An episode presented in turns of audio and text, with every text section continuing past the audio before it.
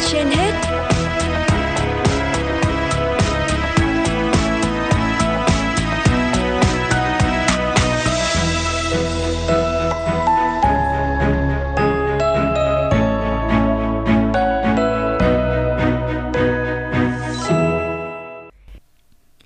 Quang Minh và Hà Liên xin kính chào quý vị thính giả đang nghe chương trình Sức khỏe trên hết của Đài Phát thanh và Truyền hình Hà Nội. Thưa quý vị, hàng loạt vụ việc liên quan đến các thanh thiếu niên sử dụng ma túy bị phát hiện thời gian vừa qua khiến dư luận không khỏi lo lắng. Ma túy thế hệ mới đã và đang xâm nhập với nhiều chiêu thức tinh vi, gây ra những hậu quả khó lường. Đáng báo động là tình trạng trẻ nhập viện cấp cứu vì ăn phải bánh lạ hay ngộ độc tập thể sau khi ăn kẹo lạ không còn là trường hợp hy hữu. Tình trạng ma túy núp bóng thực phẩm ngày càng phổ biến. Thực tế đã ghi nhận nhiều trường hợp bị ngộ độc do sử dụng bánh kẹo, nước uống có chứa chân ma túy. Tiến sĩ bác sĩ Nguyễn Trung Nguyên, Giám đốc Trung tâm chống độc Bệnh viện Bạch Mai cho biết, trung tâm đã tiếp nhận nhiều bệnh nhân ngộ độc cần sa, trong đó có các loại bánh ngọt, bánh quy, kẹo, trong thuốc lá điện tử, thuốc lào. Và mới đây nhất, trung tâm đã ghi nhận trường hợp ngộ độc cần sa sau khi ăn bỏng ngô. Nhóm amphetamine mà chúng ta vẫn, vẫn gọi là đá kẹo lắc, methamphetamine, amphetamine, MDMA, vân vân.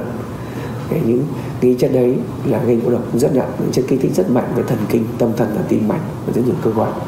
Và à, tình trạng nhiều bệnh nhân rất nặng về ảnh hưởng về sốc, tụt huyết áp, hôn mê, tổn thương cơ tim, nhồi máu cơ tim và, và tử vong, tử vong ngoài cộng đồng, tử vong tại bệnh viện.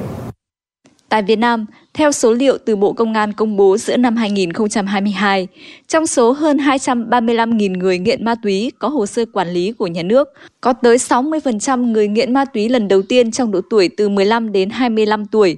Cá biệt, nhiều em mới từ 12 đến 14 tuổi đã sử dụng ma túy.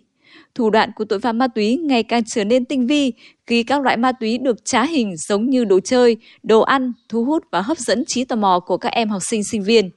Thượng tá Bùi Đức Thiêm, Phó trưởng phòng 5 Cục Cảnh sát điều tra tội phạm về ma túy, Bộ Công an khuyên cáo.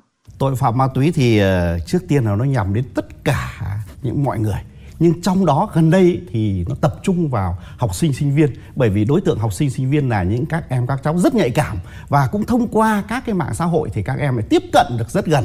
Chính vì lẽ đó cho nên nó muốn nuôi cuốn những người à, đông đảo, những người sử dụng các chất ma túy. Và trọng tâm là học sinh sinh viên. Những người rất nhạy cảm với xã hội và luôn luôn bị à, có tác động à, ảnh hưởng đến tâm sinh lý. Cho nên là dễ bị lôi cuốn vào những cái trò chơi mới, những cái tác động mới chúng ta ờ, tăng cái thời lượng ờ, cũng như là tăng cái mức độ để chúng ta tuyên truyền vận động ờ, các cháu em các cháu để chúng ta có những biện pháp nắm chắc tình hình và phát hiện sớm phát hiện từ xa và phát hiện kịp thời những à, các em các cháu sử dụng trái phép chất ma túy thì chúng ta có biện pháp phòng ngừa tốt hơn.